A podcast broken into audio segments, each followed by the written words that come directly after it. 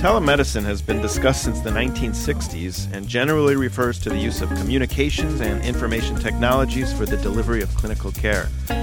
Why, again, are we talking about telemedicine? And are there aspects of telemedicine that actually make sense to incorporate into your practice? Welcome to the Business of Medicine on the Clinicians Roundtable. I'm your host, Dr. Larry Kaskel. Joining me today, Dr. Bill Crounse, who is the Senior Director of Worldwide Health for the Microsoft Corporation. In his role there, he works directly with Microsoft industry partners and healthcare organizations to help them benefit from using Microsoft technologies and solutions. Dr. Crounse is also known locally and nationally for his work in medical communications. Dr. Crounse, welcome back to the show. Thank you, Larry. Pleasure to be on. So, what is going on with telemedicine, and uh, what is new that we really should be excited about? Well, I think what's happening is the definition or our notion of what telemedicine really is uh, is changing with the times as you stated, telemedicine has certainly been around since the 60s and 70s and possibly back uh, to the time of the invention of television itself. But the service was primarily limited to large academic teaching centers, uh, universities, hospital systems, and so forth. It was a big, expensive business. The equipment was big, it was bulky, uh, took a lot of broad pipes, so its application wasn't very broadly applied. And then there were other issues, of course, around regulatory and reimbursement. Some of those are still with us today. But I think what's different is that uh, telemedicine has become more broadly defined, uh, really in, in terms of telehealth or e-health, and the idea that any physician with a laptop and a webcam today can literally become a global telemedicine and telecommunications center. Well, I, I know you're you're about to head off to uh, the beautiful country Luxembourg for an international conference on e-health, and I think this conference is called Med-e-Tel. Yes, that's correct. And this conference has been going on for a number of years, and it's probably no accident that it's taking place uh, in Europe. People who follow my blog, which is called HealthBlog, all one word, know that I write frequently about uh, how far behind we are in America in many of these e-health and telehealth initiatives. Europe is really a hotbed of activity for this kind of thing. I suppose one might uh, expect that due to the way healthcare is funded overseas as a as more of a public initiative. But you know, the European countries, just as we are here in America, uh, are struggling with healthcare for the senior population, with budgets that are ever expanding, and governments and other payers are really looking at how can we provide healthcare, how can we actually provision um, not only information but care itself in ways that are more efficient than the sort of traditional model which says to people, oh, if you need something from a doctor, you must get on the telephone and make an appointment and wait and drive somewhere, so on and so forth. Uh, in 2008, that probably doesn't make a lot of sense, and uh, many countries around the world are awakening to this and are conducting uh, pilots all over the place in terms of how do we bring healthcare in the home. You know, something very interesting is happening, in fact, here in America in February of 2009 our television is going digital. Uh, the signal that will be coming into our living room will be all digital all the time. And as the devices that receive that signal start to mature in the marketplace, I think it's going to open up a, a whole new realm for two way digital communication between our homes and any number of services, and healthcare will be one of those. So uh, we'll be able to use our TV slash computer to do a doctor visit potentially. Yes, uh, actually, and I'm starting to see around the world a number of service models uh, that are taking this into account. Of course, here in America right now, the whole retail movement is really taking hold. At last count, about a thousand of these retail centers, and there'll be many, many more in, in coming years. Uh, these are being established with high tech and high touch in mind. But I'm also seeing a, a new generation of physicians who are looking at our current model and saying, you know, I can do better than this. They're looking at how they use something called unified communications, basically, to not only communicate and collaborate with the extended care team, but also with their patients. So uh, physicians are figuring out ways to do messaging and mail and even video visits with patients. And you're going to start seeing services where patients basically can go online with their doctor. They might describe their symptoms, and based on uh, you know templates and other things, they'll be pointed to their options for receiving care.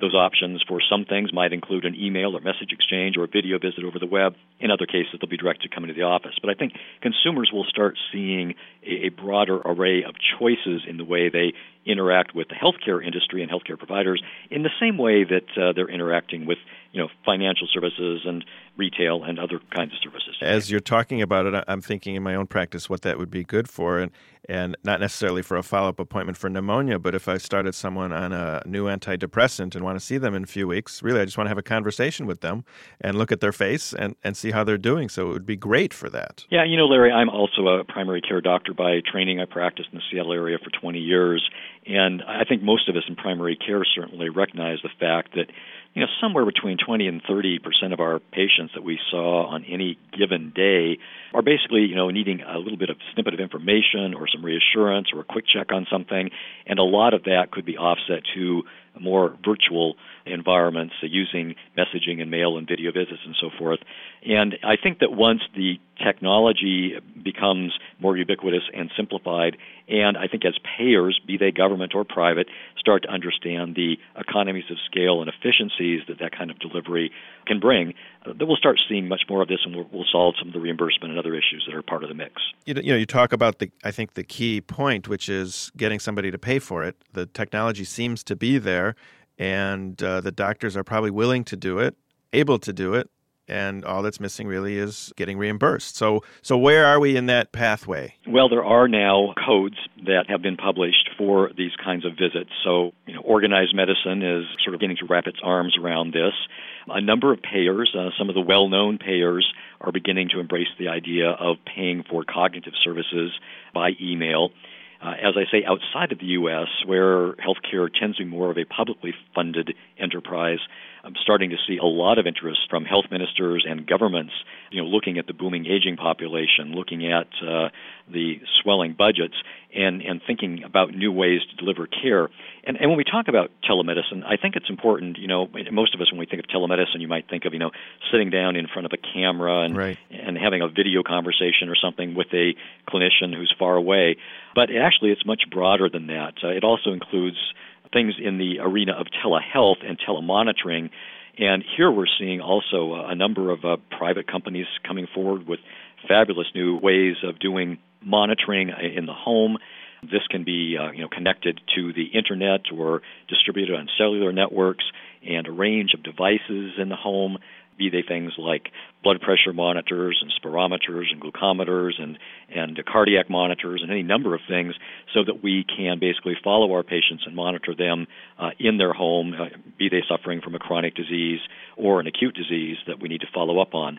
So I think we'll we'll see a, a much greater uh, array of these kinds of technologies in the home, and then I think you'll see global technology companies such as Microsoft uh, coming forward with solutions, platforms, if you will, mm-hmm. that allow all this to happen. So so now, I mean, now if you were to pick a company that you uh, have come across that you're excited about their technology that's doing some of this, who is it? Well, I think you'll see all of the medical device manufacturers uh, in this space, and actually with the Microsoft HealthVault service that we recently launched, you'll see a number of partners there, including Polar and and uh, Johnson and Johnson and others who are coming forward with these smart uh, glucometers and smart physiological monitors, basically that can be used in the home, connect to your network, and upload data uh, to your HealthVault account. How is the HealthVault doing? Is anyone tapped oh, in or broken in? There is no. There's been nobody. The vault nobody's is broken in. Nobody's broken in, and uh, I must say that the response, not only here in the U.S. but worldwide, uh, to what we're doing, and not only what we're doing, but I think the you know the kind of work that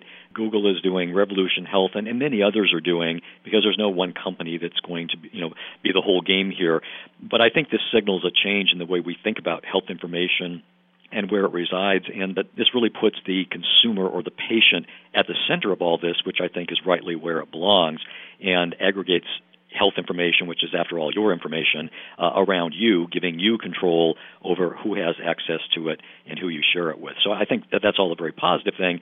And like I say, as we start to aggregate services and information around the consumer, that also creates the environment for the kinds of telemonitoring and, and telehealth services that we're talking about in the program today. I'm thinking about how to merge the health vaults and telemedicine, and I immediately think of a patient could really go to any physician, and if that physician has access to their health vault, they could do an online consultation quite easily and don't have to. Uh, take an extended half hour to you know access all the data because it's already there in front of them. Yes, and there are currently companies operating today that have been quite successful that have been doing this uh, via telephone by providing you know, primary care doctors and others who will do telephone consultations to patients who are willing to uh, pay for such services. But again, I think the kind of thing we're talking about here does open up the arena where in the U.S. that might be confined to uh, patients within your own state, but certainly we're also seeing the, the rise of medical tourism and globalized health services where one day, you know, you may be talking to a doctor who's available, a world specialist who's available in another country mm-hmm. and is, is advising you. So it can definitely be a bit of a game changer, I think, in the way we traditionally think about clinical practice. And I think uh, uh, to my colleagues out there, particularly younger colleagues who are developing new kinds of clinical practices, it's important to not only thinking about, you know, starting digital in your practice and embracing electronic records and so forth, which we are woefully behind here in America, but also be thinking about how you uh, are going to incorporate these kinds of technologies into your practice and caring for your patients and perhaps patients around the world. Bill, can you look into your crystal ball, the Crounse crystal ball or Microsoft's crystal ball 5 years from now? What do you what do you anticipate us doing that we would not have even thought of today? Well, first of all, my hope would be that uh, within the t- 5-year time frame that we'll be pretty close to 100% digital on electronic records here in America. Uh, as I've stated in many of my writings and keynotes around the world, most very optimistic. well, and, and, but I must tell you that most of the rest of the world, the industrialized is world, there. is already there. Yeah. And so we have some serious catching up to do if we want to remain globally competitive. I think in healthcare in this country. Beyond that, I think that with certainly within uh, five years, that the some of these concepts we're talking about about monitoring our patients in the home, really extending care from our traditional acute care facilities and clinics into extended care and into the home and nursing homes and so forth, using technology technology will be much more widespread than what we see today. Uh, I don't want to overstate the case. I mean, there, this is going to be a, a road that's going to kind of ramp up. We are definitely at the tipping point for this. I see evidence everywhere around the world, and uh, I'm seeing actually very progressive countries uh, doing some amazing things in this regard.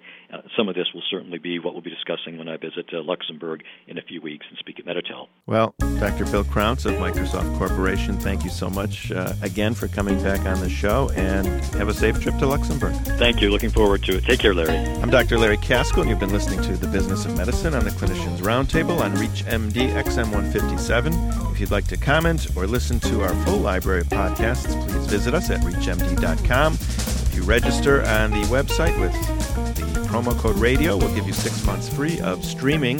ReachMD you can listen to day or night on your computer, at home, or at work. Thanks for listening. This ReachMD program is featured on Sermo, a free online community exclusively for physicians. To discuss this program with your colleagues, visit www.sermo.com. That's S E R M O.com. When you join, enter ReachMD in the promotion box to receive a $15 Amazon gift card.